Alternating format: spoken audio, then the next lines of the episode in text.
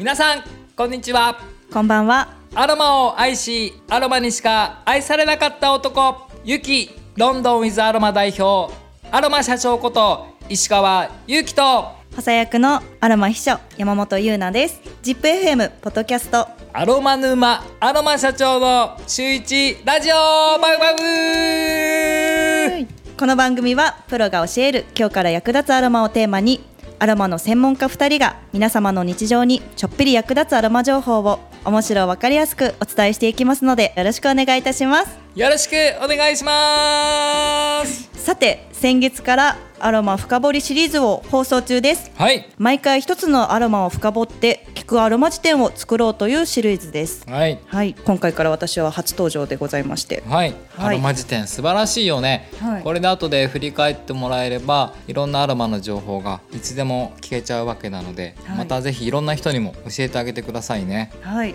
お願いします、はい、さて今回は、はい、カユプテをご紹介をしていくんですけれども、はい、アロマ社長、はい、恒例の学名をよろしくお願いします、はい、学名は英語ではなくてラテン語なので、本当にちょっと流暢に僕ラテン語とか喋ったことがないんですね。アロマ秘書は ラ, ラテン語は喋れる？英語もままならないです。そのラテン語の学名を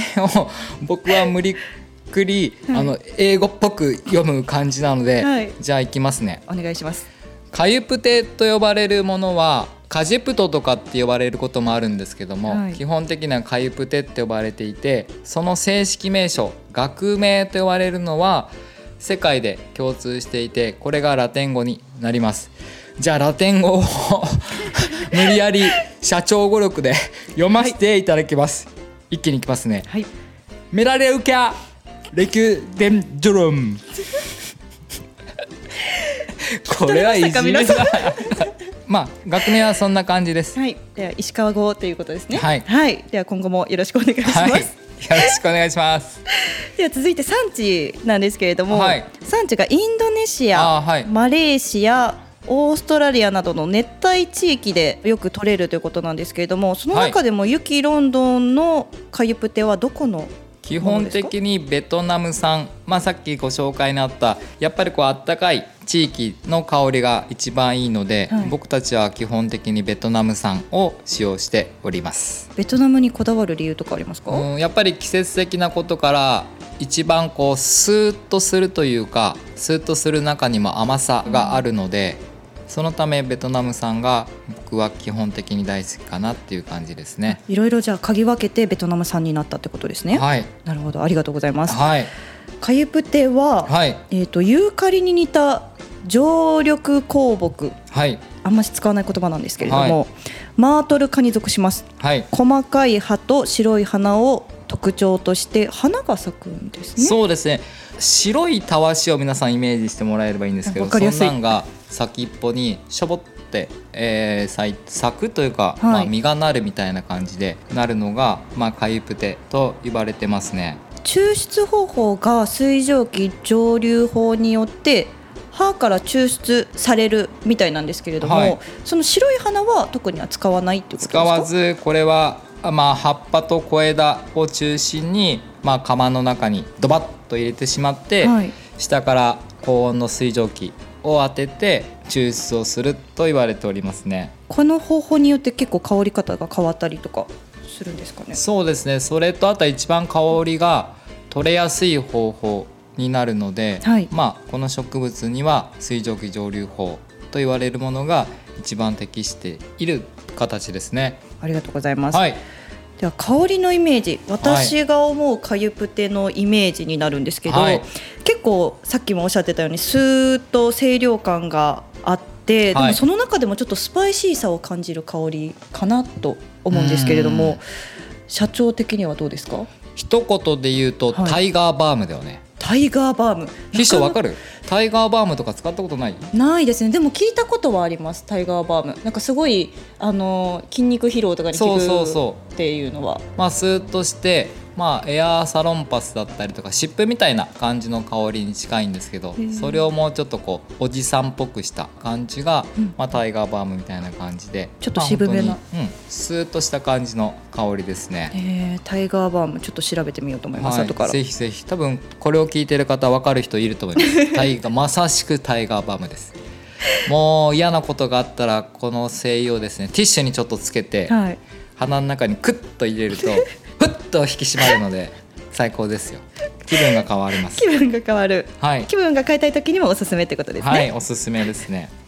では次は香りのノートに関してなんですけれども、はい、これはまさしくトップですね。トップミドルとは教科書書いてありますけど、はい、ほぼトップですね。そうなんですね。必ずすぐ揮発します。うんなのでいろんなブレンドをしても一番最初に鼻にガツンと入ってくるのがカイプテの特徴ですね。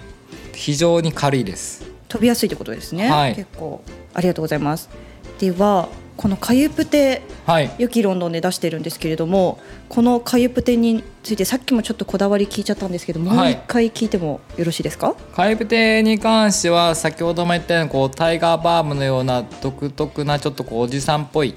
香りになってしまうので、うんまあ、その中でもちょっと甘さを感じて嗅ぎやすいものを選んでいるっていう感じですね。うん、じゃあ結構他のところのものであればちょっと嫌いだったけど雪色のものだと好きっていう方も結構いらっしゃる感じですかね。はい、はい、本当に気持ちがいいスーッとして爽快感のある香りなのでぜひ使ってみてください。はい、ぜひ香ってみてください。あと効果効能もたくさんあるかなと思うんですけれども、はい、カイプテに関してはもう一つが一番有名で、花粉症シーズンとかに鼻詰まりだとか鼻のトラブルがある方とかにはもう最適ですね。本当にスプレーごーいちいちとかでスプレーにしてもらってマスクにシュッとつけるだけで本当に快適に過ごせますし、肺とか呼吸系鼻の改善っていうのが一番有名。じゃあこれからの季節ぴったりですね。そうですね、うん、もうちょっとすると花粉症とかの方はいろいろ始まると思うので、うん、カユプテっていうのを覚えておいて使うといいかなと思いますね。じゃあこれからも花粉の時期ちょっと辛い方もたくさんいらっしゃるかと思いますが、カユプテぜひ香ってみていただいて対策していただけたらなと思います。はい、あと今またインフルエンザとかもちょっと流行ってると思うんですけども、うんうんうんはい、そういうインフルエンザウイルスの力を抑えてくれるとかそういうのにも効果的ですし、うんえーそうなんですねはい、あとはスプレーにしてちょっと肌につけてもらうと分かるんですけども、結構ひんやり気持ちがよくてこう筋肉のこわばりとかまあ、硬くなった筋肉を柔らかくしてくれて筋肉鎮静作用の力とかもありますので、はい、直接塗っちゃうと肌トラブルになってしまうのでごーいちいちの割合でスプレーとかにしてあげたりマッサージオイルにしてあげたりして筋肉が張ってる肩とか足とかに塗ってあげると結構気持ちよく筋肉痛が取れたりする力もあるって言われているのがカイプテになるので、まあ、なのでまとめると、はい、一番有名なのが鼻とか呼吸器系のトラブルに一番おすすめで、はい、にばんめに関してがこうウイルス対策ですね、風邪予防に有名で、まあ、さんばんとしては筋肉疲労改善とかにも有名なので、まあ、このみっつが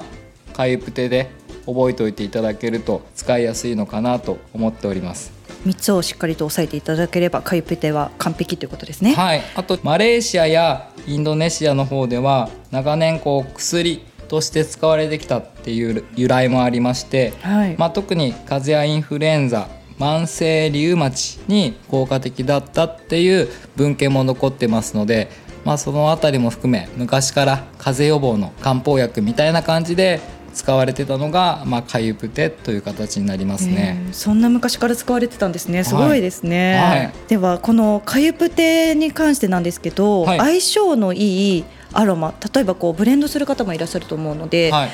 あの社長のおすすめのブレンド教えてもらってもいいですか。これから花粉シーズンとかも始まると思うので、もう最強にそういう鼻炎系のトラブルで考えると、はい、カユプテ、うん、ユーカリ、はい、ペパーミント、このみっつをブレンドするともう天国行っちゃいました、ね、ちなみにユーカリはどれですか？ユーカリは一番使いやすいユーカリグロブルスを使ってあげてください、うん、癖がないので。カユプテとユーカリグロブルスとペパーミント、だいぶすっきり清涼感のある香りですね。はい、もう鼻がなくなっちゃったんじゃないかって思うぐらいスーッとするので呼吸もしやすくなると思いますし、こう胸とかもすごくつっかえてる時とか、うんうんうん、そういうのを吸っていただくと気軽になりますので。確かにリラックス効果もありそうですね。はい、逆に秘書的にちょっとさ、もうちょっと僕が多分やると、うんはい、結構効果だけを求めてうーんかなり強烈だから、それをカユプテをマイルドにするならマイルドにするなら私ホーリーフがすごい好きなので。好きだね、はい、ホーリーフ。もうホーリーフは絶対入れるのと、うんあとは結構重めな香りも入れたいは入れたいので、意外とイランイランだったりとかヒノキとか。セクシーやっぱり違うないっしょはやめてください、もうセクハラですよ。気をつけますなったりを入れてちょっと嗅ぎやすかったりとかしますかね。そうだね、そうすると僕の本当に体育会系的な香りじゃなくて、はい、女性らしい香りにそういうカユプテの効果効能も得られるブレンドができそうだね、はい、本当女性らしいフローラルな甘さにスーッとした香りって感じだね、うんはい、全部語源化してくださいますね、うん、それもいいね。 う, い う, うまいな持ち上げます。これの秘書検定を持ってる人あれ秘書検定持ってるんだよね。秘書検一応持ってます。もうちょっと上を目指そうかなと思ってるので何になるの秘書の上、まあいいや、ちょっと考えとくわ